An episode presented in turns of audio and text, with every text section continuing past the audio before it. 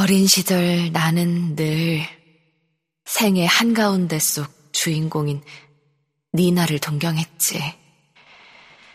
소심하고 주저하는 성격 때문에 니나처럼 삶을 살아내기 위해 기꺼이 위험을 감수하지 못하는 스스로를 탓하기도 했단다.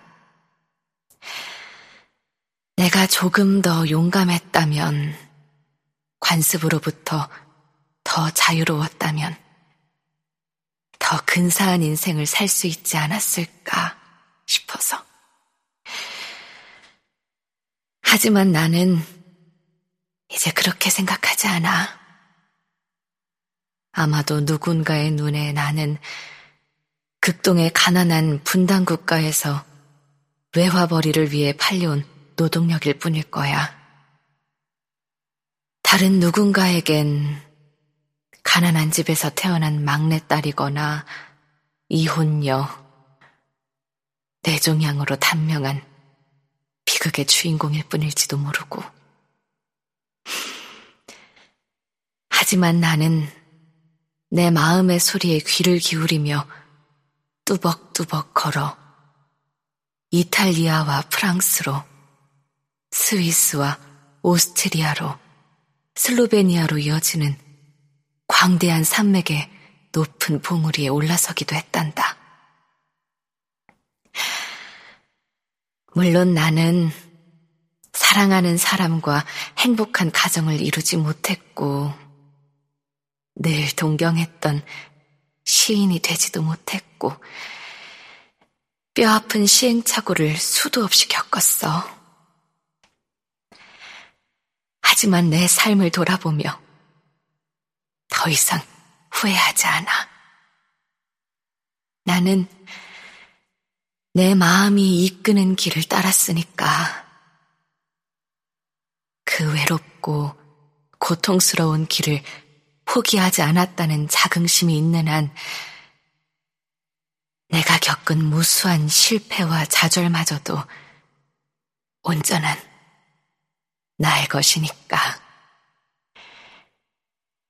그렇게 사는 한 우리는 누구나 거룩하고 눈부신 별이라는 걸 나는 이제 알고 있으니까.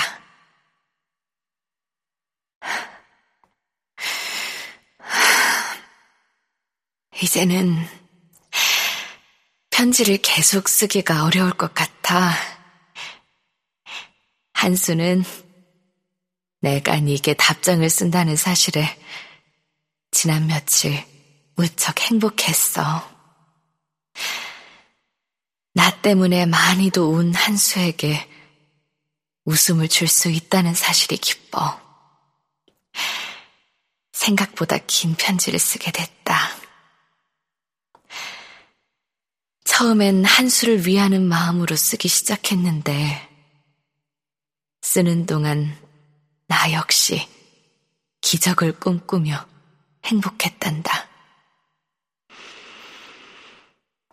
아주 작은 가능성이라도 있으면 사람은 희망을 보지. 그리고 희망이 있는 자리엔 뜻밖의 기적들이 일어나기도 하잖니? 그래서 나는 유리병에 담아 대서양에 띄우는 마음으로 이 편지를 내게 보낸다.